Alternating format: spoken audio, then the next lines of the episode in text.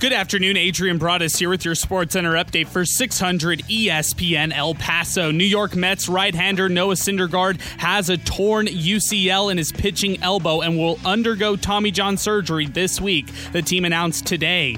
He will have the surgery Thursday at a hospital for special surgery, according to the Mets. Syndergaard, who's 27 years old, who is one of the hardest throwing starting pitchers in baseball history and has among the best arsenal of pitchers in the game, was expected to anchor the Mets' rotation alongside ace Jacob deGrom. And let's go over to some more news. This coming out of the NFL. The Carolina Panthers released quarterback Cam Newton, the team's number one overall pick in the 2011 draft, on Tuesday. Newton, who continues to rehab from foot surgery, had a physical in Atlanta on Monday that was coordinated by the Panthers and his agency, sources confirmed to ESPN. Newton passed the physical and is healthy, with both his shoulder and foot checking out well. His release ends the team's 9-year relationship with the 2015 NFL MVP. A week ago, the Panthers announced that they had given him permission to seek a trade. Newton disputed that, however, writing on Twitter that the Panthers forced him into that. Let's go over to some more news regarding the Panthers. Former New York Jets wide receiver Robbie Anderson is signing a 2-year, $20 million deal with the Panthers, a source confirmed to ESPN's Adam Schefter on Tuesday. The deal includes $12 million in the first year of the contract, this source also confirmed. That's a look at your Sports Center update for 600 ESPN El Paso. I'm Adrian Bratis.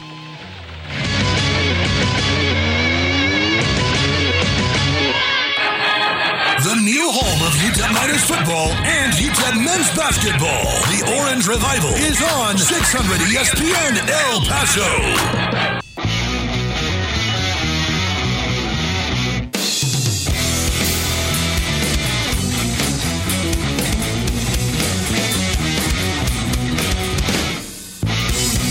Live from the Move & Go Studios, it's Sports Talk. Here's Steve Kaplowitz and Adrian Bratis.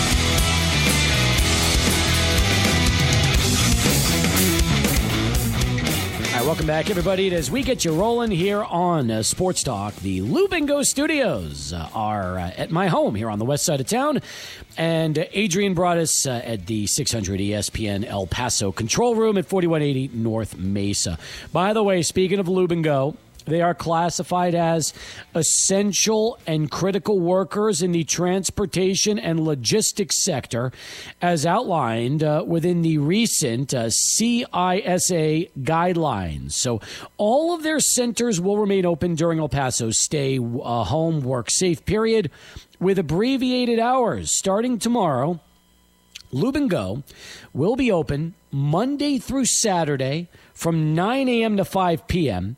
and continue to be closed on Sunday. Now, they recently introduced a drive-through maintenance option should you prefer to stay in your vehicle for service. From everybody at Lube & Go, they want you to be well, and don't forget that the 9 a.m. to 5 p.m. Monday through Saturday hours begin tomorrow, and they will be closed on Sunday.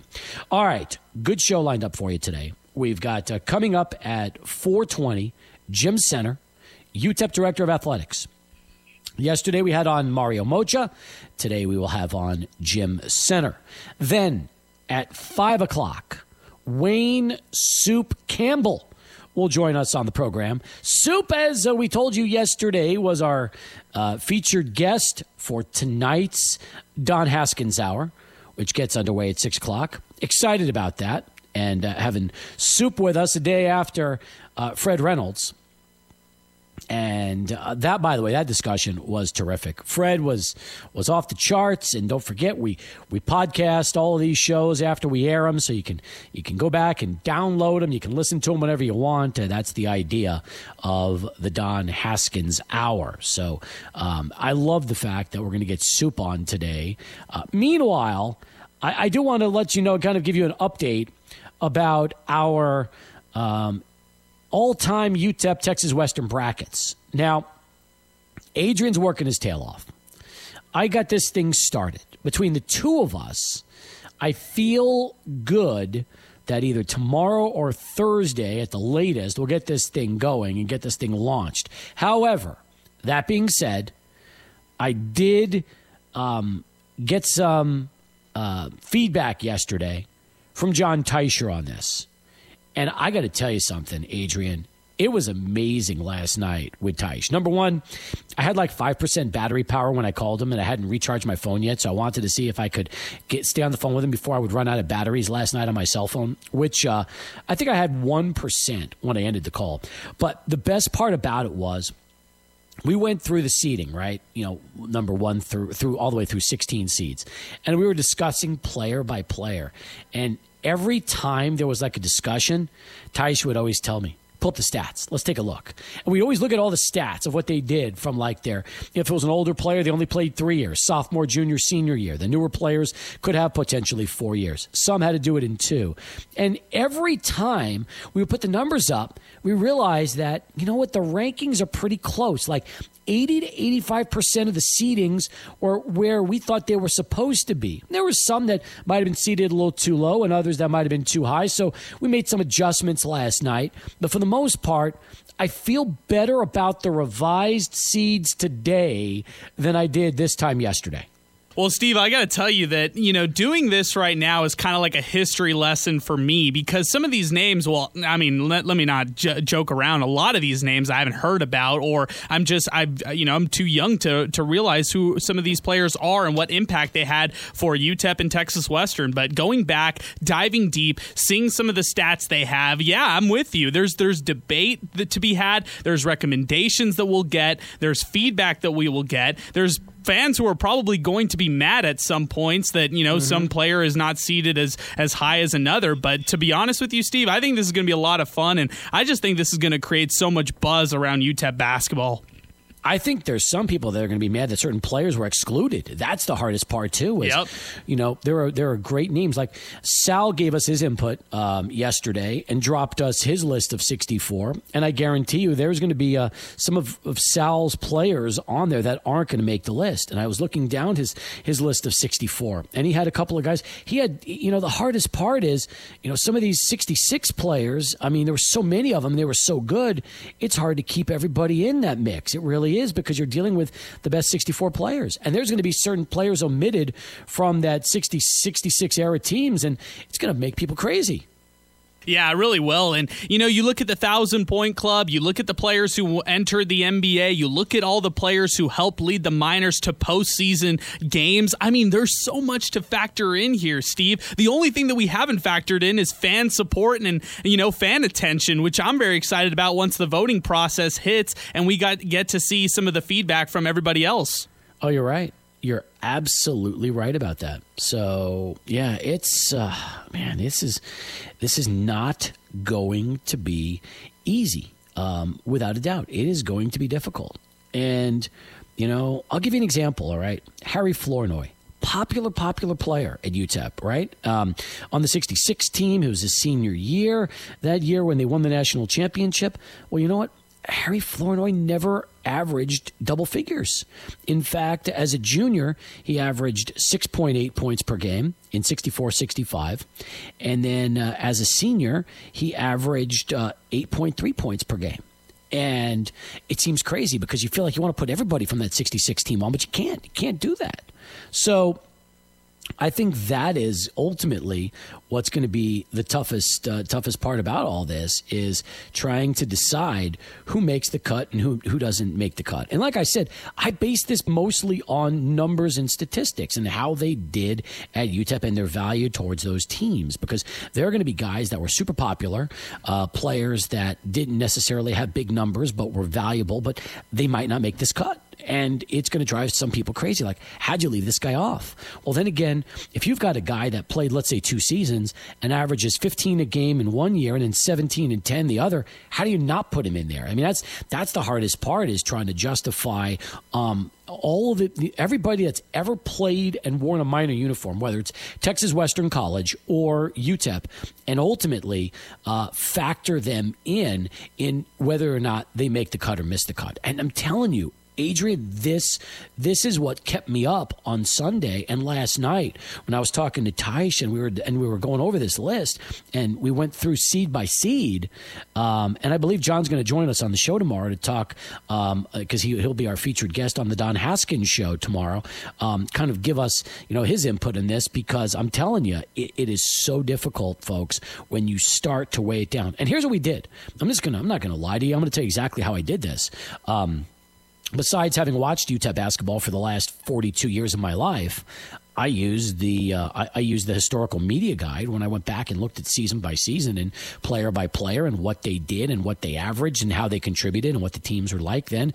And that was how we put this thing together, because that's how you got to weigh it. You got to look at numbers. I would love to just talk about players based on popularity from what people have said, but you can't. There's certain guys that you just can't leave out. Like if you're a 1,000-point minor, and there was only 26 of them in the history of the program, how do you leave one of them out as one of the 64 best players if they made the 1,000-point club? Whether they did it in 2 years, 3 years, or four seasons, whatever they did, but you gotta give them their due as they deserve it. And I can't wait to unveil this. You are doing a terrific amount of work as you put a little synopsis of every player together by their seeding. And then the real fun is going to be when we start putting matchups up. And Adrian, I was thinking about how we do this when we give fans a chance to vote. And I think what we should do is probably start with the 8-9s, and then the 7-10s, the 6-11s, the 5-12s, the 4-13s, the 3-14s, the 2-15s, and finally the 1-16s, because it seems only fair that we should probably unveil the number one seeds last, right? Yeah, I totally agree with you on that. And just, for example, you did the difficult part. I do the easy part with the stats, but I just want to give a good example that, you mentioned a player who can come to UTEP and play just two seasons and enter the 1,000-point club. Can you just picture that for a second? Just scoring 1,000 points in just two seasons? That was truly magnificent. Those were the numbers that I was seeing when I was putting together all this stuff. And hey, I'm with you, Steve. I'm really excited for when everybody's going to be able to vote on this. Oh man, it's going to be great. And I can't wait. And I know a lot of people out there are going to feel the same way about this. So it's amazing. And by the way, think about this. Okay. So we're talking about the 1,000-point club. Let me just put this into perspective for a second, folks. Think about this. Okay. Jim Barnes' senior season, 63-64. That's when the Miners went to the tournament. And I believe they lost in the second round that year, because that's when Barnes got into foul trouble and they weren't able to get the win. Do you know he scored 816 points? Man, that's his senior year, 816 in one season. It's a crazy number of points when you start to think about that. Can you imagine being 80% of the way to 1,000 in 1 year, in one season? It's amazing. Yeah, the college basketball version of Wilt Chamberlain right there. Exactly. Most players, if you have a great season and you can score between 400 and 500 points, total points in a season, that's a really good year at UTEP. But, 800-something points is amazing. So, Stephon Jackson, his senior year, all right? Now, he played 37 games. That's a lot of games his senior year, but he dropped 908 points his senior year. He had 778 points his junior year. Man, that's insane. That's why Stephon Jackson's UTEP's all-time leading scorer, because he scored a ton over those years. But you're right, it is insane when you start to think about that. So, I'm telling you, it's going to be fun. You're going to enjoy it. You're going to get the opportunity to just think about the history of the program and the legends. These are the best. These are the best of the best. All right.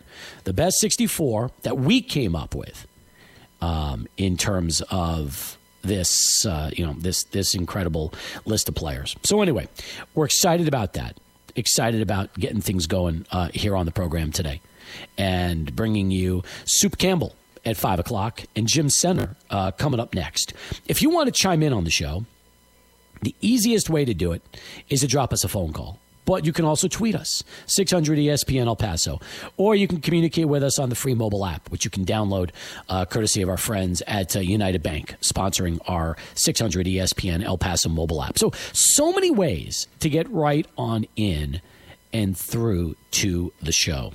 All right. As everybody heard, today has been, for El Paso, a day in which our city government and the county health authority issued the stay home, work safe order that we talked about earlier. And that was announced this morning, the new joint city-county order. Stay home, work safe. And believe me, if you go to the website, which I believe for our partner station with KissElPaso.com, Trisha's got the latest on that. There's a lot going on, a lot of information around our town. So please make sure that you've got everything you need. We've got a lot to come on the show today. So let's get it going. Charlie 1 with traffic. Then we'll get to Jim Center next. Right here at 600 ESPN El Paso. 600 ESPNElPaso.com.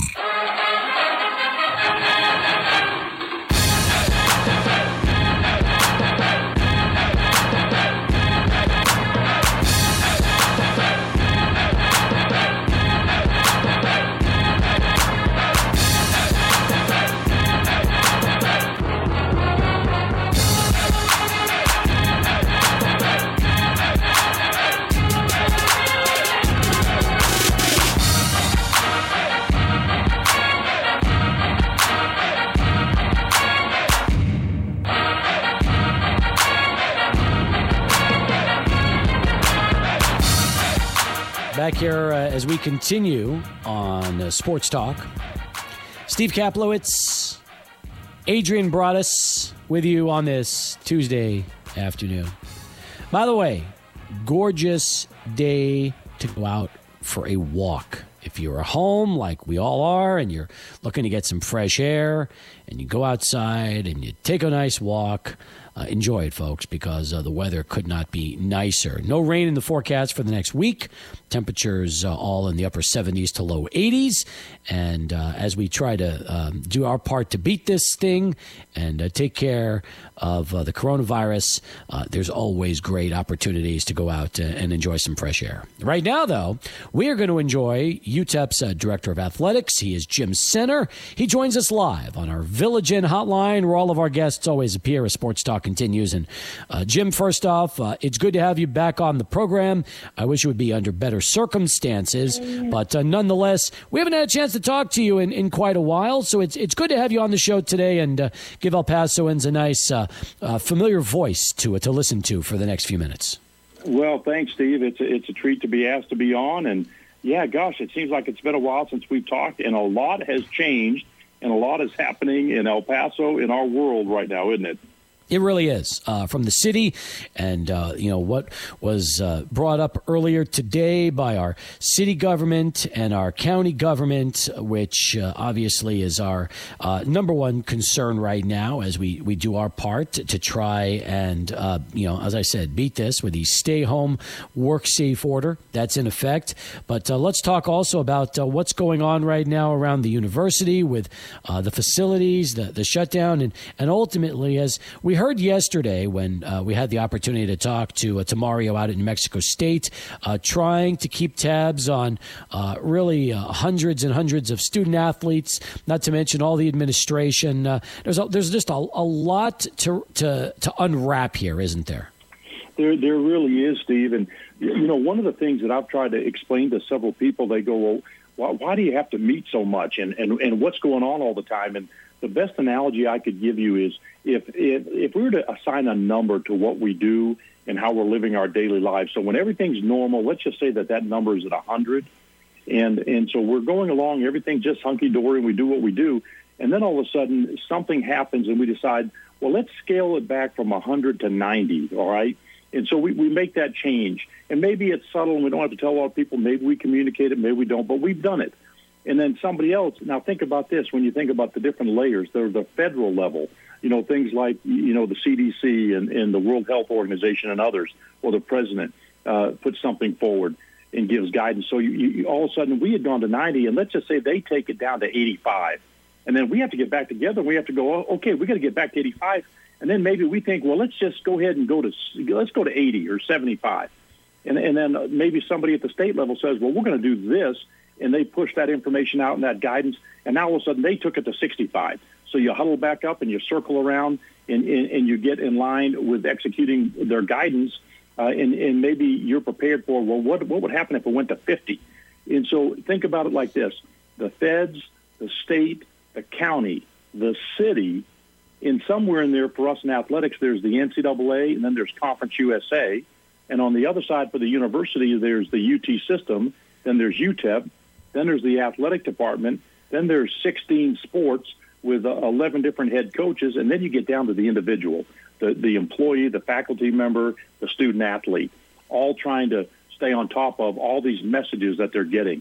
There's a lot of information, and trying to deconflict the mixed messages sometimes that inevitably happen with things like this. It's quite a challenge, and I'm learning a lot going through this because it's unprecedented in my lifetime. I've never seen anything like this before. Now, with the stay-at-home or place of residence proclamation today by the mayor of the city of El Paso, I'm assuming that impacts you and everybody else that's affiliated with the school. Or is it different, and are you allowed still to go into to work at UTEP for meetings and other things? Well, there's different levels of things and people that need to be available and to do different things. It's affecting everybody, but we've kind of seen this coming and have been talking about when we get together and we meet, what would happen if this happened? What would happen if this happened? And so you start to plan like everybody would on how would we handle these kinds of things that come down. So we've actually been thinking about and talking about who would need to stay, who would need to be working from home, making sure that people had the IT, the equipment, how we would monitor that. And the university has been doing this as well, so not just athletics. So there's been a lot of people at the table talking about how do we get this done for quite some time, really, since we kind of got into this really serious, here about 10, 14 days ago. No doubt about it. And that's kind of interesting when you talk about, the essential business and really what needs to be done. Look, you're overseeing the entire athletic department right now at the school. And I'm assuming that it was really kind of interesting when and I was talking yesterday. And again, it's just one director of athletics. It's Mario at New Mexico State. And we were asking, the percentage of student athletes that had remained here, or in his case, on campus in Cruces versus going home, and it was a very large number that had in fact gone home. I'm curious, as you start to look at your student athletes and everybody associated with UTEP athletics, would you say that the majority of them have either gone home to their families or someplace where they, they are not right now in the city, or have most of them stayed in El Paso? Well, Steve, that's a very, very good question, and it continues to be a fluid situation. So part of it comes down to when our basketball team concluded play there at Conference USA and we came home, basically we started into spring break that following Monday. So a lot of our student-athletes, depending on whether you're a spring sport and you're continuing to compete or a winter sport and your season's ending up, students were here. They were leaving for spring break. Students were here, but they're still playing, as an example, a spring sport. And their season's not finished up, so maybe they were staying like our softball team would have been. So everybody was all over the place. But I would say probably about a third of our students probably remained somewhere close to the El Paso proximity. A large majority of them were probably international in our international student athletes, because also they don't have any place to go, so they stay around here typically. So that's really hard on them. But since that time, once the university came out and said, hey, we're going to go to online teaching and online classes, they've continued to move further and further away to more of a permanent residence. I hear you, and that's what I figured. Online learning will help aid that, with the exception of athletes that are from overseas, because it'll obviously be very difficult for them. They can't get back home right now, so really they're here, right. And you got to hope that they're able to be smart, be safe, and put themselves in the best possible situation to continue their education, but also do what they can to try to stay in shape. That's the toughest part right now, is because the facilities are available. You don't have the chance to work out. You don't have necessarily the meal plans like you're used to. So you're talking about a lot of, 18 to 22 or 23-year-olds that are probably truly on their own for the first time in their life. Yeah, I think that it's probably a very, very unique thing for many of them to realize that there's not nearly as much supervision and people monitoring everything that they do. And so we're trying to encourage them to be smart, to be wise, make good decisions. One of the things, Steve, the university pushes out so much information on email addresses. And these young people, many of them, the only thing they live by is text messages. And so, one of the big messages is check your email every day. If you're not going to your email and looking in your inbox for the things that the university is putting out and other entities, you're going to miss what's going on, right? So just trying to help them understand that and change their habits is a real challenge. But this really is unprecedented times. I keep trying to reassure everybody, this too shall pass. My mom used to say that to me all the time. This too shall pass, and it will. In the meantime, we're all learning a lot about it. And this is a time where we need to encourage each other, pick each other up, and help those people who need a helping hand when times are tough and they have some limitations. No doubt about it. More with Jim Center as we continue here on Sports Talk. But first, let's go ahead and send it back to Adrian. He's standing by in our 600 ESPN El Paso Lubingo studios and has this Sports Center update for us.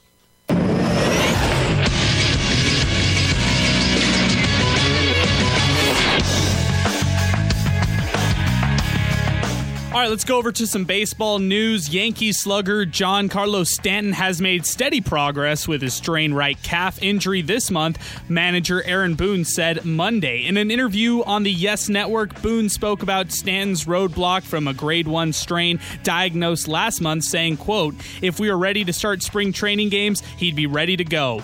Stanton played in just 18 games last year due to a number of injuries and batted .288 with 3 homers in 59 at-bats. He hit 38 homers in his first season with the Yankees in 2018. Let's go over to some more news. This coming out of the NFL. The agent for Washington Redskins left tackle Trent Williams claims that the organization has not acted in good faith regarding his client, demanding once again that Trent Williams be traded or released. In a statement sent to ESPN, Vince Taylor said that the relationship had reached a point where the team should trade or release Williams, a 7-time Pro Bowl tackle.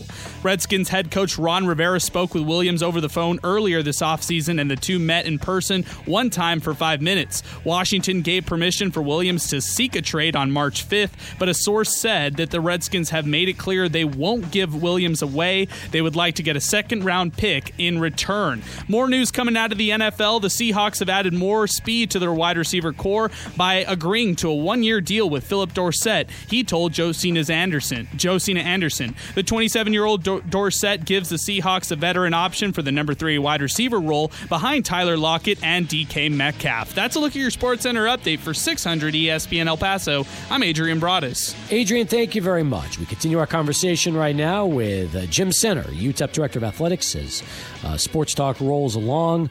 You mentioned something really interesting. Still a lot of meetings. Everything changes from a day-to-day basis. And right. Because the situation, most likely will continue.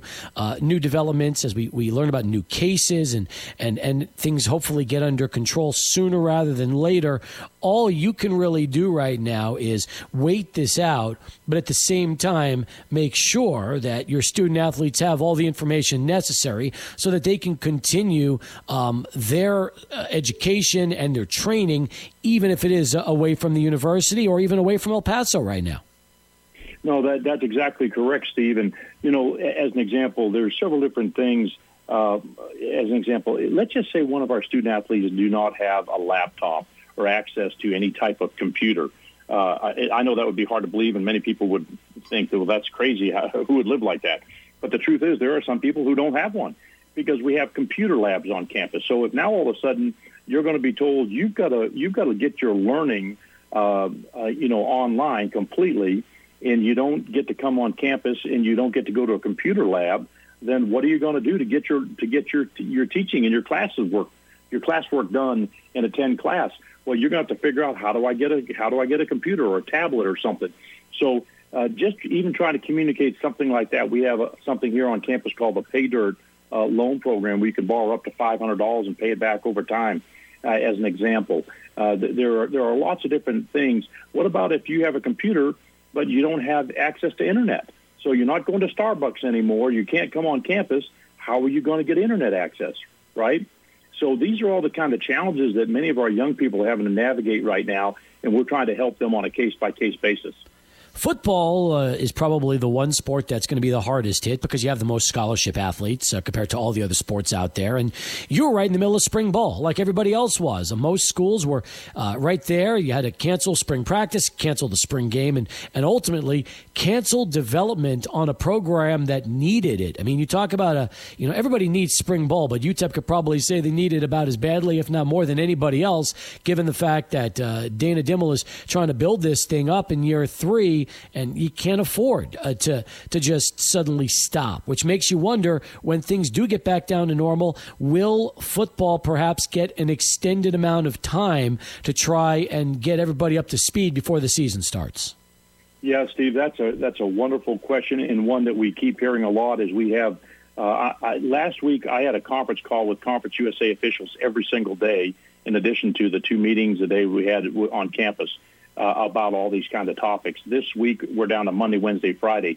But these are the kinds of issues that everybody's trying to understand because no one wants to have a competitive advantage or disadvantage. So as an example, we had 6 or 7 practices in. There are some of our Conference USA schools that didn't get any in. I don't think anybody got them all in. So it just goes to show you how everybody's thinking about, well, how do I get mine? And how am I going to get my team ready to go? And those guys got it done, and I need to have a fair shake and get mine in. So everybody's trying to figure that out. We're trying to get guidance from the NCAA as well as our own conference on how do we go about doing that and what's going to be allowable. What are they telling you right now? What are you hearing?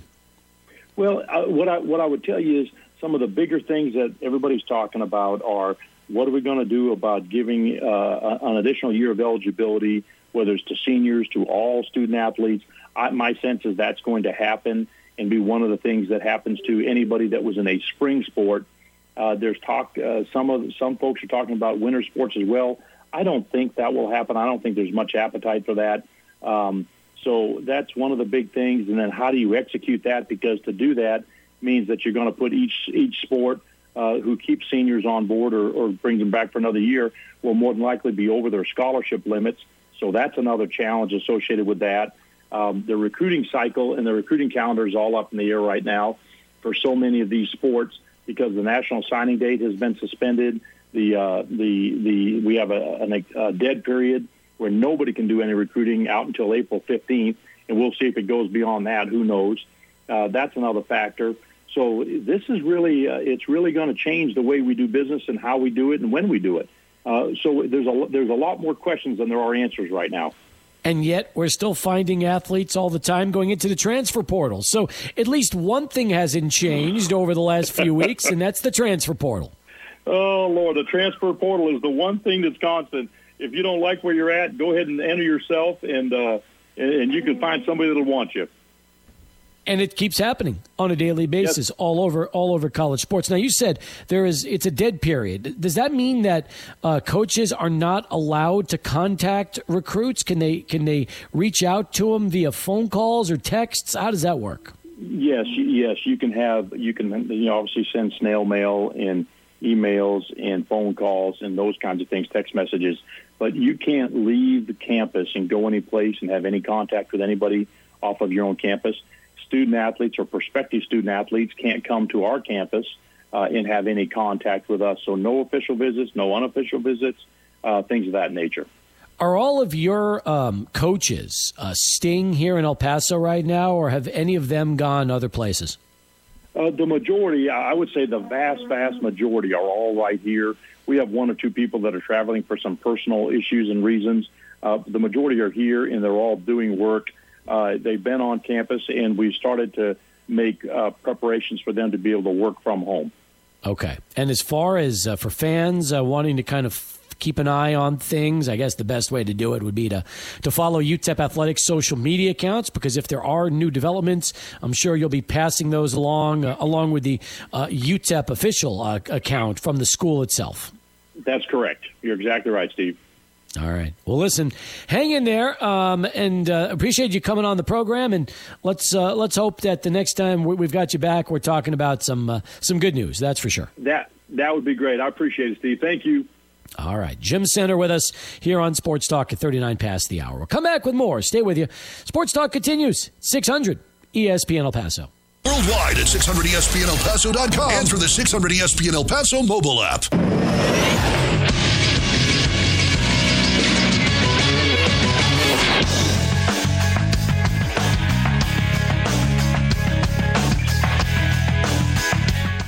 Good afternoon, Adrian Bratis here with your Sports Center update for 600 ESPN El Paso. The Carolina Panthers have released quarterback Cam Newton, the team's #1 overall selection in the 2011 draft on Tuesday. Newton, who continues to rehab from foot surgery, had a physical in Atlanta on Monday that was coordinated by the Panthers and his agency. Newton passed the physical and is healthy with both his shoulder and foot checking out well, a source told ESPN's Adam Schefter. Releasing Newton saves the Carolina Panthers $19.1 million in cap space with only $2 million in dead money. The Panthers also traded quarterback Kyle Allen to the Washington Redskins and signed P.J. Walker out of the XFL on Monday. More news coming out of the NFL. Free agent running back Peyton Barber is signing a 2-year deal worth $3 million with the Washington Redskins. Barber's agent tells ESPN's Josina Anderson. The deal includes $600,000 in guaranteed money. Barber lost his starting job to Ronald Jones midway through last season with the Tampa Bay Buccaneers, but he saw significant numbers of touches. He rushed for 470 yards, had 115 receiving yards, and scored a career-high 7 touchdowns in 2019. Back to some baseball news. Mets righty Noah Syndergaard has a torn UCL in his pitching elbow and will undergo Tommy John surgery this week, the team announced today.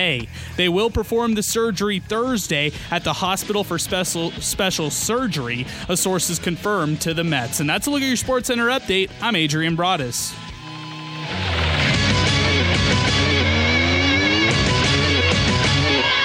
ESPNElPaso.com.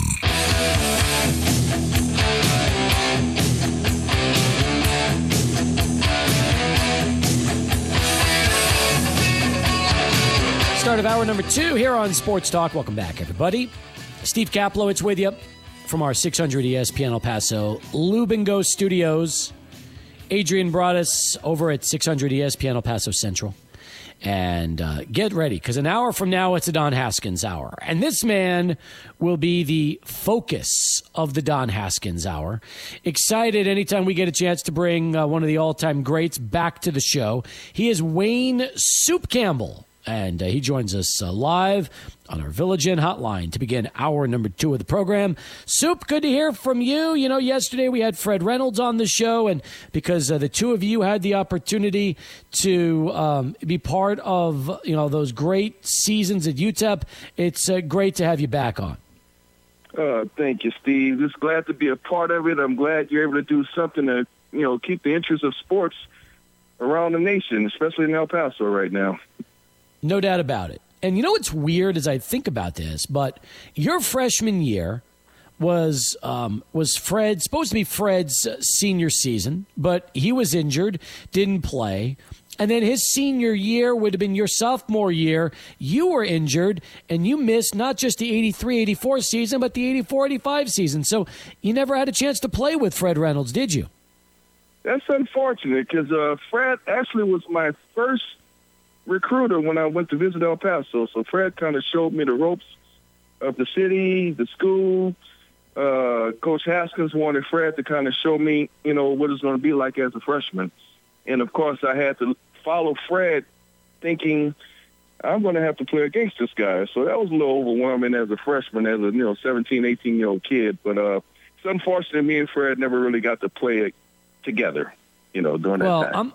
I'm thinking about that, because that would have been the you probably came either in the fall of 81 or the spring or summer of 82, because that was your senior year of high school. Do you remember exactly when you took that trip to UTEP? Yeah, it was actually the fall of 81 when I first took the trip, because I started UTEP in after that. So it had to be the fall of 81. All right. Fall of 81, Fred hosted you. As a junior that year, he averaged 14 points a game. That was also Terry White's senior year, Virgil Kennedy's senior year. Kent Lockhart, Juden Smith were freshmen on that team, along with a freshman in Luster Goodwin. Don Bronson was a freshman. So it was a good roster, and that was kind of the start as the transformation had already been underway with UTEP becoming a 20-game winner, going to the NIT, and soon after that going to the NCAAs. Exactly. I mean, my freshman year was kind of odd, like you said. Fred Reynolds was hurt. Juden Smith was hurt. Had Quentin Gates there, too, but he redshirted. Jeep Jackson, he redshirted. So the bulk of our team was injured. So we only had, actually, I think about 10 active players that year.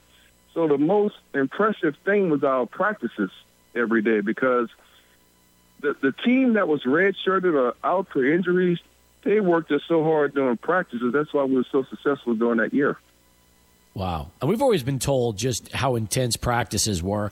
With a team as full of future minor greats like we had back in the early 80s, I can't even imagine how intense practices would get.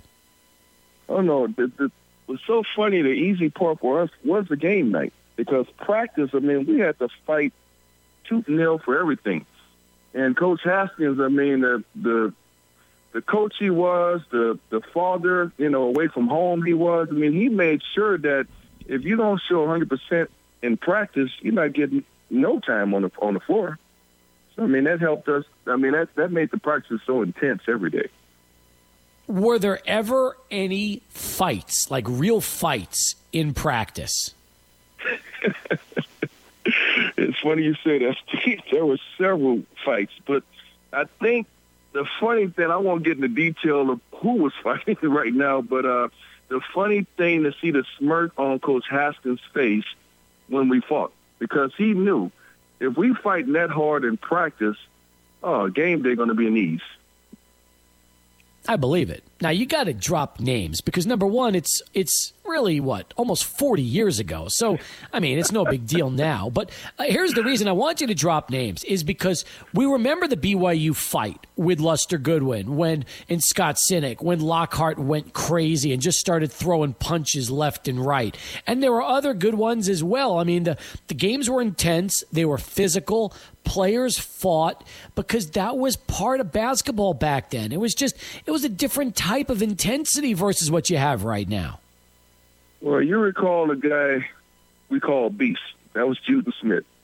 I got to say, Mr. Beast was involved in several fights during practices, myself included. So, but Juden was so intense during practice where it was hard to contain him, but we knew game night, Beast was going to be that person for us. But I don't ever recall Juden Smith in a fight during a game. Did he ever get into a game fight, or did he always save it for practice? I think the only time Juden really got into a fight during a game was that BYU game. With Kent Lockhart. He was also in that one. Yeah. He was also kicked out of the game because of that reason. Also, Juden did get into a fight during Georgetown also, when Georgetown came to us and we beat him at home. Juden kind of anticipated that fight, so we were able to beat BYU. So when Juden was involved in the fight against Georgetown, that was the very first meeting between the two teams? Yes, that was the very first meeting when Georgetown came to our house. That's right. And there was, and the atmosphere then was unbelievable. And that's another thing, you know, in addition to the great conference rivalries that we had with BYU, with Utah, with New Mexico, with Wyoming and San Diego State, and really everybody in the WAC in those days, there was a run when UTEP at the Haskins Center had Indiana, had Georgetown. The tournament always had big teams back then because it was before all these exempt tournaments like we have now. So you had big schools come here around Christmas time. There was some marquee matchups with great basketball teams and great games in the Haskins Center. Exactly. I mean, rumor has it that all the big teams back in those days, they didn't want to come to UTEP. So it was kind of hard for those teams to get booked to come out here during the tournament because they knew they was going to be in for a fight. Wayne Soup Campbell with us. We didn't let hardly any team come to El Paso with a win, you know, so they knew they was going to be in for a fight. Well, and not only that, you're playing every big game in front of sold-out crowd after sold-out crowd. And, you know, a lot of people remember what it was like in the 80s if they were there. But for people listening that are too young or moved here later, how would you describe the fan intensity and the students when the really for all the games, but especially the big ones, the New Mexico State game, the WAC rivalry games, and, of course, Georgetown and some of the other big ones? How would you label it? I would say just extreme pandemonium. I mean, it was just so exciting, not only to see our locals, but our student body, the fans. I mean, folks had tents waiting for tickets the night before. I mean, it was this extreme excitement for the players, and it made us easy to be so hyped to go out to that game. So Coach Haskins back in those days had an easy job of getting us, you know, ready to play because, you know, we heard the roars, we heard the crowd, and it made us easier just to be ready to play. I mean, we'd be in that locker room just high-fiving each other and saying, let's just go kick some butt out here. Wayne Soup Campbell with us here on Sports Talk as we continue. Now, did the nickname Soup start at UTEP, or did that go long before you came to El Paso? No, actually, the nickname Soup was my freshman year. We had a character on the team named Jeff Roberson. I don't know if you recall him. But Jeff was the player that kind of gave everybody nicknames. And between Jeff Roberson and the game announcer at the time was Strelz. Yep, Paul Strelz. That's what that nickname was. Yeah, Paul Strelz. That's when that nickname was started. And it stuck ever since. Even my parents called me Soup. So what would happen? Would Roberson give nicknames and then Strelz would get a hold of him, or would he come up with the nicknames? How did the whole nickname thing go? Because we knew all of them. We knew that Dave Fidel was the Cheese. We knew Ken Lockhart was La Machine. Luster Goodwin was Pony. Were those all Roberson, or was it Strelz, or was it both of them? No, I think it was a combination of both of them, but it was more or less the Roberson that would tell Strelz and Paul Strelz and prior to the game that, you know, we're going to be calling this guy this name. And Strelz and this took it to a whole nother level. So we had, you know, somewhat of an advantage at home, you know, having an announcer like Paul Strelz in those days. Here's what's also amazing. If you have any autographed items from those 82 to 85, 86 teams, a lot of minor players signed their nicknames with their autographs. Like, it wasn't just that there would be the announcers talking about them, but players got so into it, they would actually incorporate those into their autographs and their signatures. Exactly. I mean, because we all just was bedded into those nicknames. I mean, our own personal families was calling us by our nicknames that we developed in college. Now, some players came to school with nicknames, like, you know, Hernell Jackson, for example, came in as Jeep, you know, and we took that and ran with it. So, but for the majority of us, you know, we would develop, you know, Juden Smith, his nickname in high school, because I went to, you know, Juden's from New Orleans like myself. Juden's nickname in high school was Fire. He came to UTEP, he turned to the Beast. And that was because of Roberson, Jeff Roberson. Now, I'll say this, Fire is still a really good nickname for a player, but there's something special about a guy named Beast, right? Oh, yeah. And he showed it every day at practice and, of course, every day during the game times. Now, tell me about your leg injury, because you missed not one but two seasons. You missed the 83-84 season and the 84-85 season due to injury, which is unprecedented because most players will miss 1 year but not 2 years. Tell me how it went down and ultimately how it took you a couple of seasons to work your way back. Well, I kind of remember that like it was yesterday. We were playing at home against Arizona State. And Jeep Jackson gave me just the perfect pass for me to go up and, you know, throw it down hard like I would normally do. And I just came down funny. I think I came down on an ankle of a team player from Arizona State, and my knee just, you know, I lost it. And that's what happened. And it took me so long to rehab it at that time And the doctor was even saying I shouldn't be walking or playing again. So, I mean, I just had to work hard to get back to the type of player that I was. Man, and that was that was the game on December 22nd of 83. That was the game at Arizona State, correct? No, it was actually at UTEP. It happened in El Paso. Did it happen your freshman season, or did it happen your sophomore year? It was my sophomore season. We haven't even started the conference yet. We're just playing preseason games.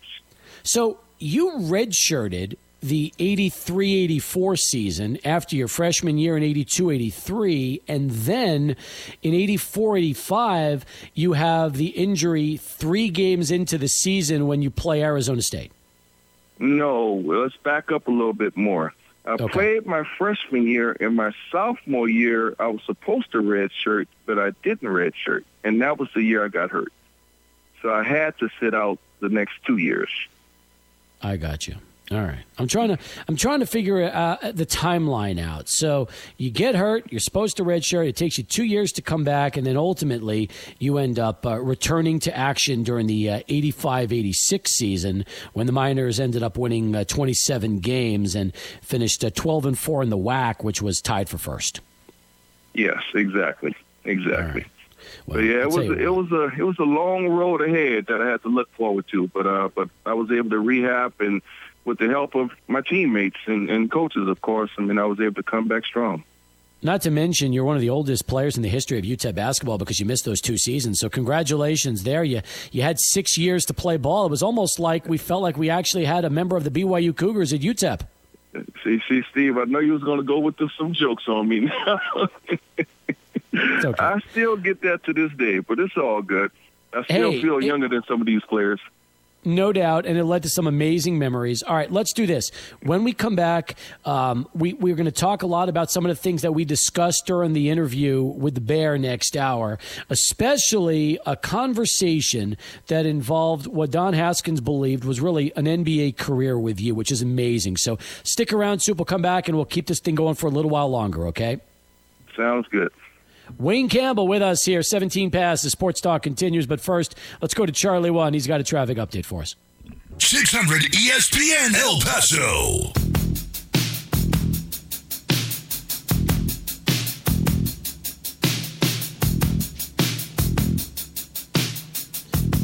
Back here on Sports Talk as we continue.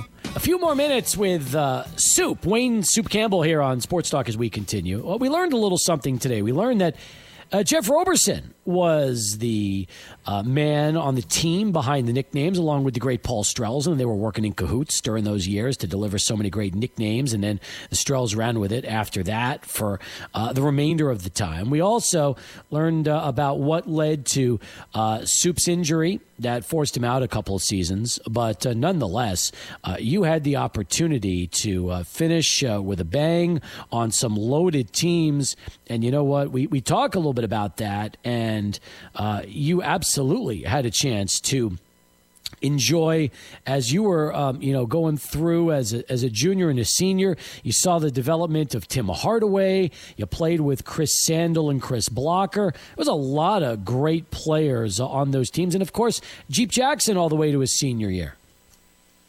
Exactly. I mean, I feel very fortunate, Steve, because, I mean, not only I start my career, unfortunately, I didn't get to play with Mr. Reynolds, Fred Reynolds, but Fred Reynolds was always there, especially the next year when he was injured, but he was always there during our practices until he went off to play ball in other places around the world.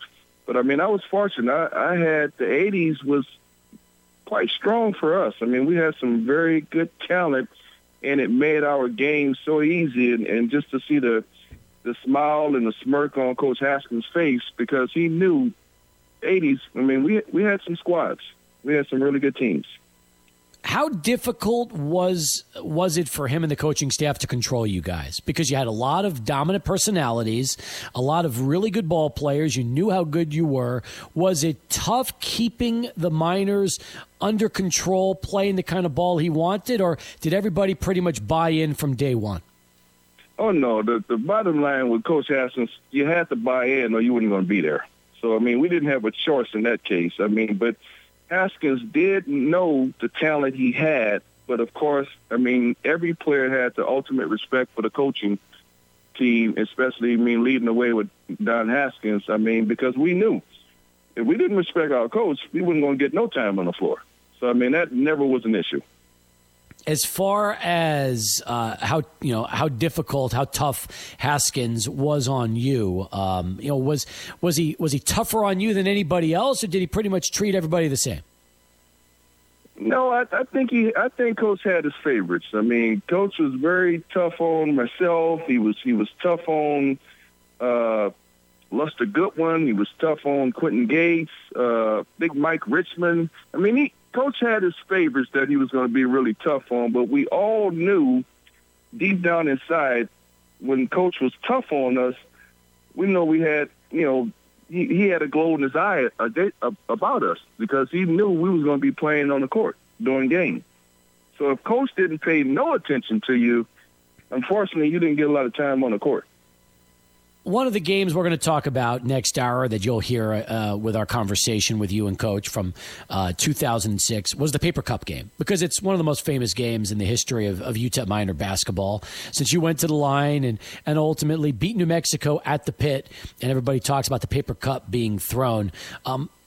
I'm sure when you're playing college basketball, you don't think much about it at the time, but are you still surprised that all these years later, that is one of the most talked about games in the history of the program?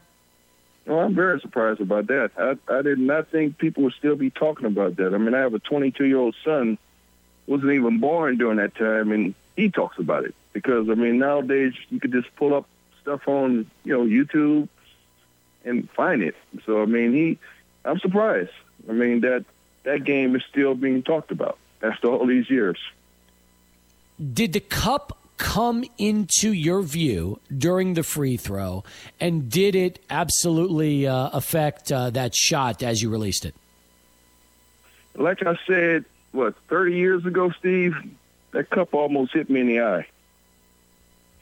But this. The cup did come in my view, and I saw the cup.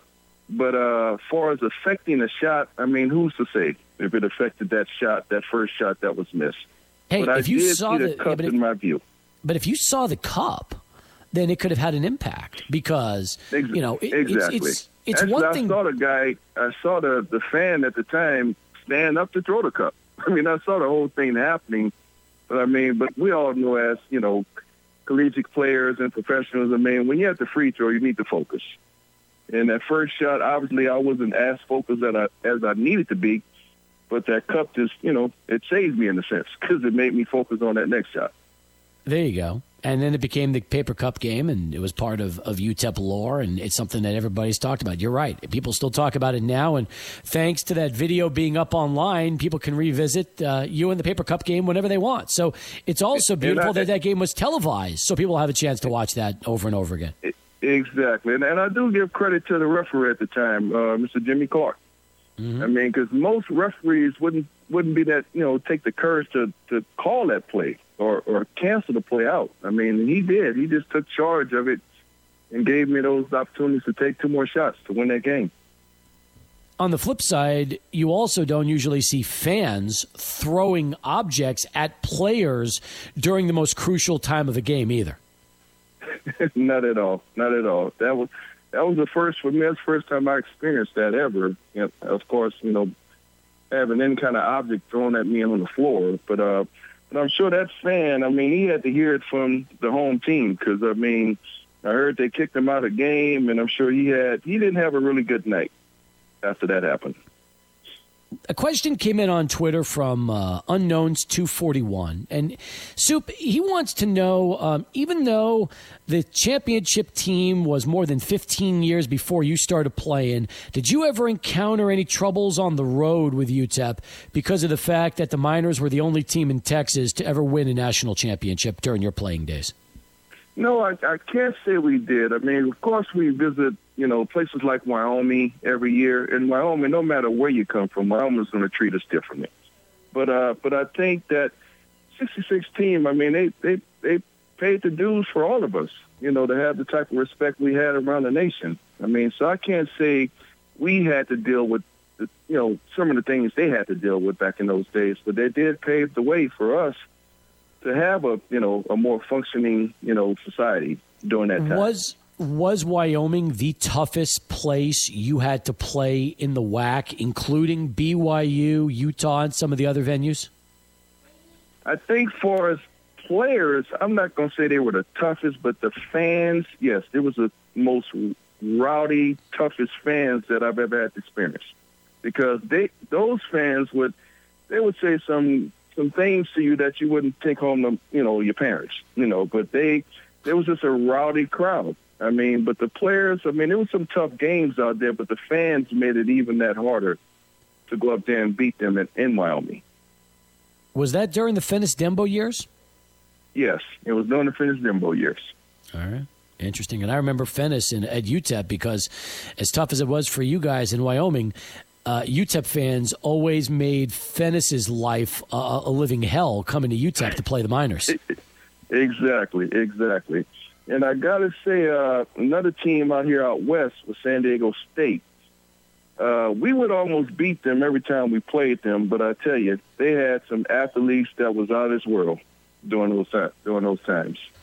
What was your favorite memory from your time at UTEP? If there was one that really stood out amongst all of them, what would it be for you?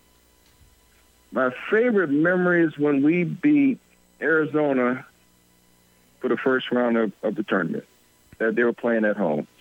I think it was triple overtime. That was my favorite memory of a game that we played. And, unfortunately, it wasn't a game at home, but it was a game on the road that everybody just pulled together, and no matter what, because I think the majority of our starters, including myself, fouled out that game. But just to see the rest of the players just carry it on, especially Jeep Jackson in those days, and give us that victory. Many of us thought that if we didn't lose Jeep during the summer of 1987, he would have had a chance to play in the NBA, drafted. Oh, without a doubt. And yet, during the interview next hour, Don Haskins will tell you that if you didn't get hurt and missed those two seasons, he absolutely felt that you had an opportunity to have a nice career in the NBA, which I thought was incredible hearing those words out of his mouth, talking about you as an NBA caliber player. Yeah, and I appreciate Coach. Like I said, Coach just brought us all to the next level, not only in our careers as an athlete, but as a person off the court. He brought us to that next level. And, of course, the injury was unfortunate for me, but at least I was able to finish up school and play a few more years after that. So, you've been working for Southwest Airlines long time. Since we had you on the show 14 years ago, you were there. You're still there now, and you've had a terrific post-basketball career work-wise with them as you raise your family. How many of your UTEP former players do you keep in touch with these days? Oh, quite a few. I keep up with a few of them over the years, of course. Me and Fred Reynolds, we're extremely close. We talk almost every other week.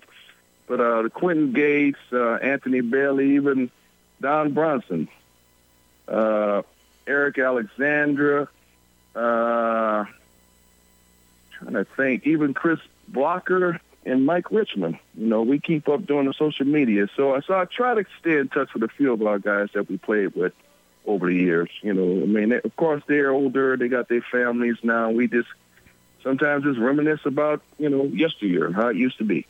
I'm hoping that one of these days UTEP does a 1980s reunion and brings everybody back from all of those teams. Because when you look at the Haskins Center and you see all those banners that are hung, first the NIT, then the NCAA and the WAC championship, there was no decade like the 80s. It was a dominant from start to finish. It would be great if UTEP would be able to bring everybody back for one big weekend and reunite everybody in front of the fans. No, that would be great. And that's been something we've been in talks for several years now. We was trying to hopefully get that done before we lost Coach Haskins. But unfortunately, we weren't able to get it together then. But there's still hope, and we still might make that happen. But, at the end of the day, the 80s, it was a memorable time for me and, of course, a lot of my teammates, during that era. Well, we're looking forward to replaying our conversation in about a half an hour. Soup, it's always great catching up with you. Appreciate all the time. Thanks for taking us back in time to so many great years and remembering your career as a minor. And always appreciate when you could spend a little time with us here on the program. Thank you, Steve. And tell all my El Pasoans, love you all, miss you all, and hope to see you soon. There you go. One of the all-time greats, folks, Wayne Soup Campbell joining us here on Sports Talk as we continue. 32 past the hour. Let's get to Adrian, this Sports Center update. Then we'll come back with more here on 600 CSPN El Paso.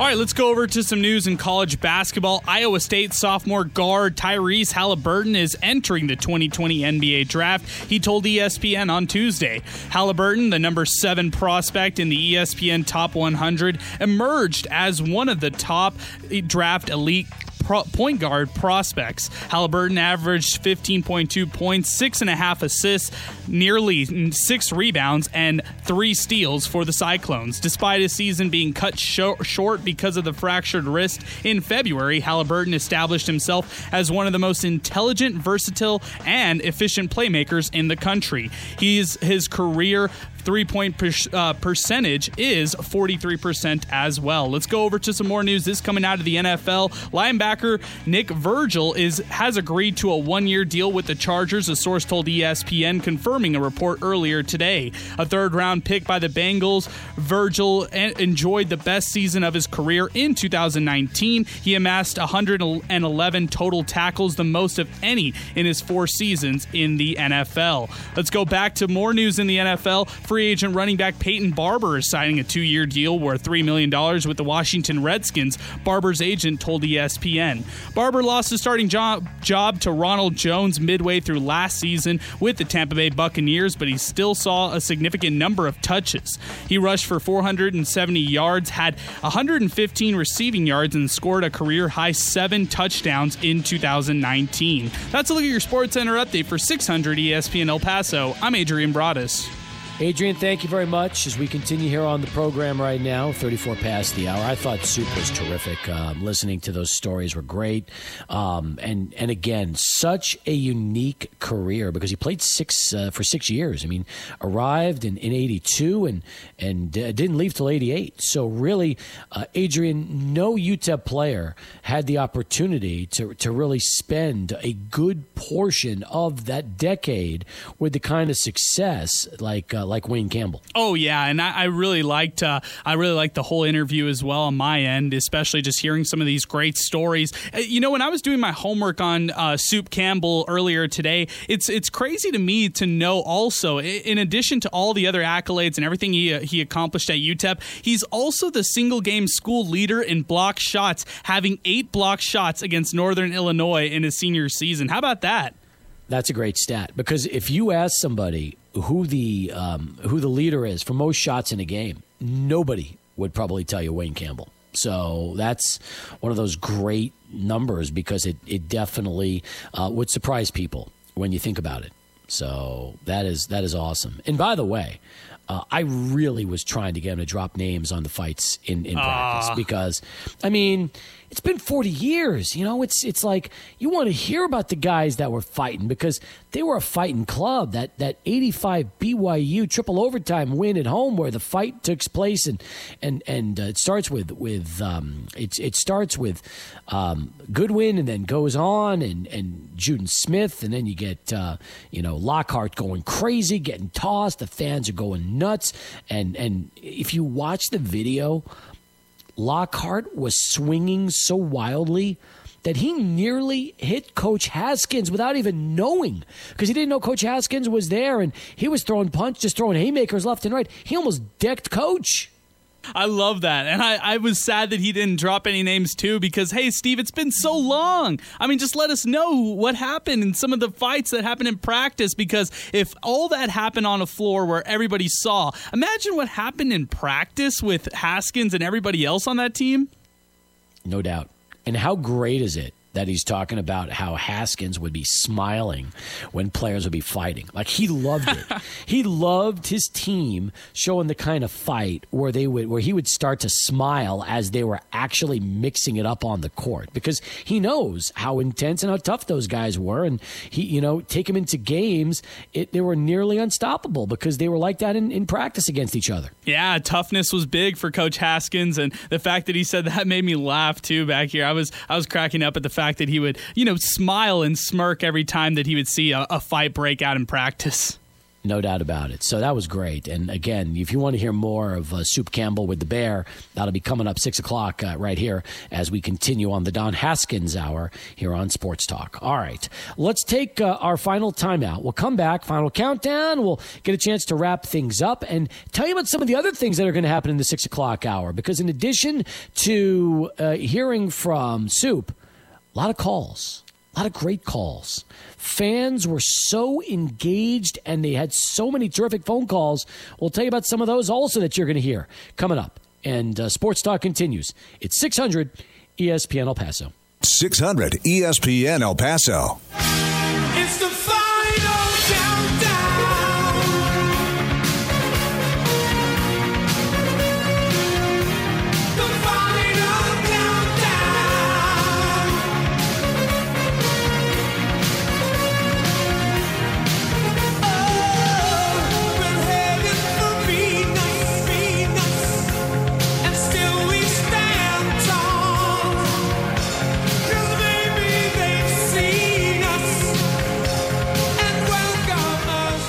Final countdown here on Sports Talk as we wind it up on this Tuesday afternoon.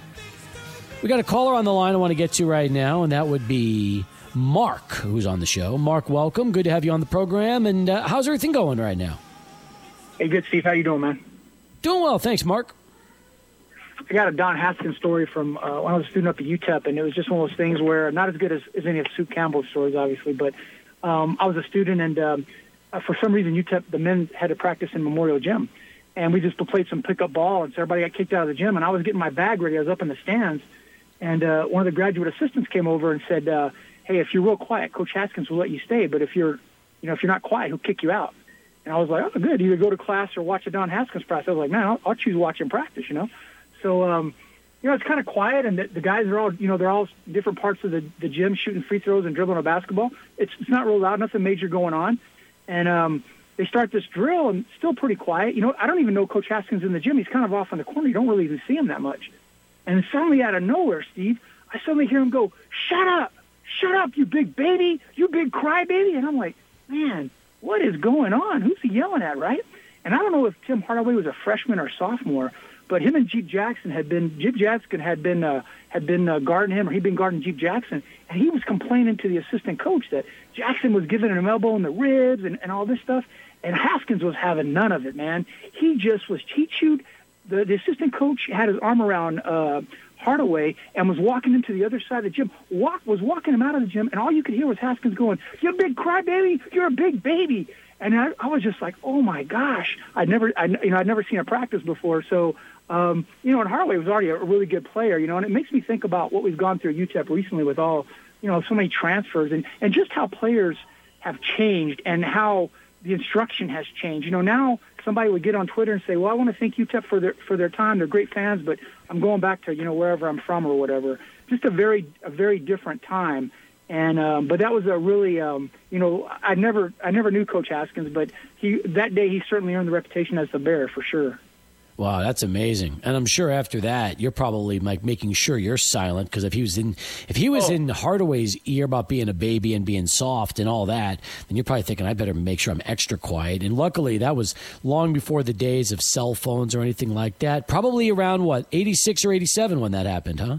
Yeah, I think it was 87, and you're exactly right, dude. It was like one of those things like, if you're a family with a bunch of kids and the dad starts yelling at one kid, all the other kids clear out or they're real quiet because he's going to start yelling at you all for things that happened 3 weeks ago. Dude, I didn't move out of my seat, man. I don't think I breathed for like 4 minutes. I was just like, crap, So, but it was really, and the practice went on, and I mean, very intensive practice and everything. But yeah, it was a, like I said, Hardaway, you could tell was going to be a good player, maybe even a superstar. But Haskins cut, He didn't cut anybody. It didn't seem like he cut anybody slack, and I think that's why those guys respected him, and I think he treated everybody pretty.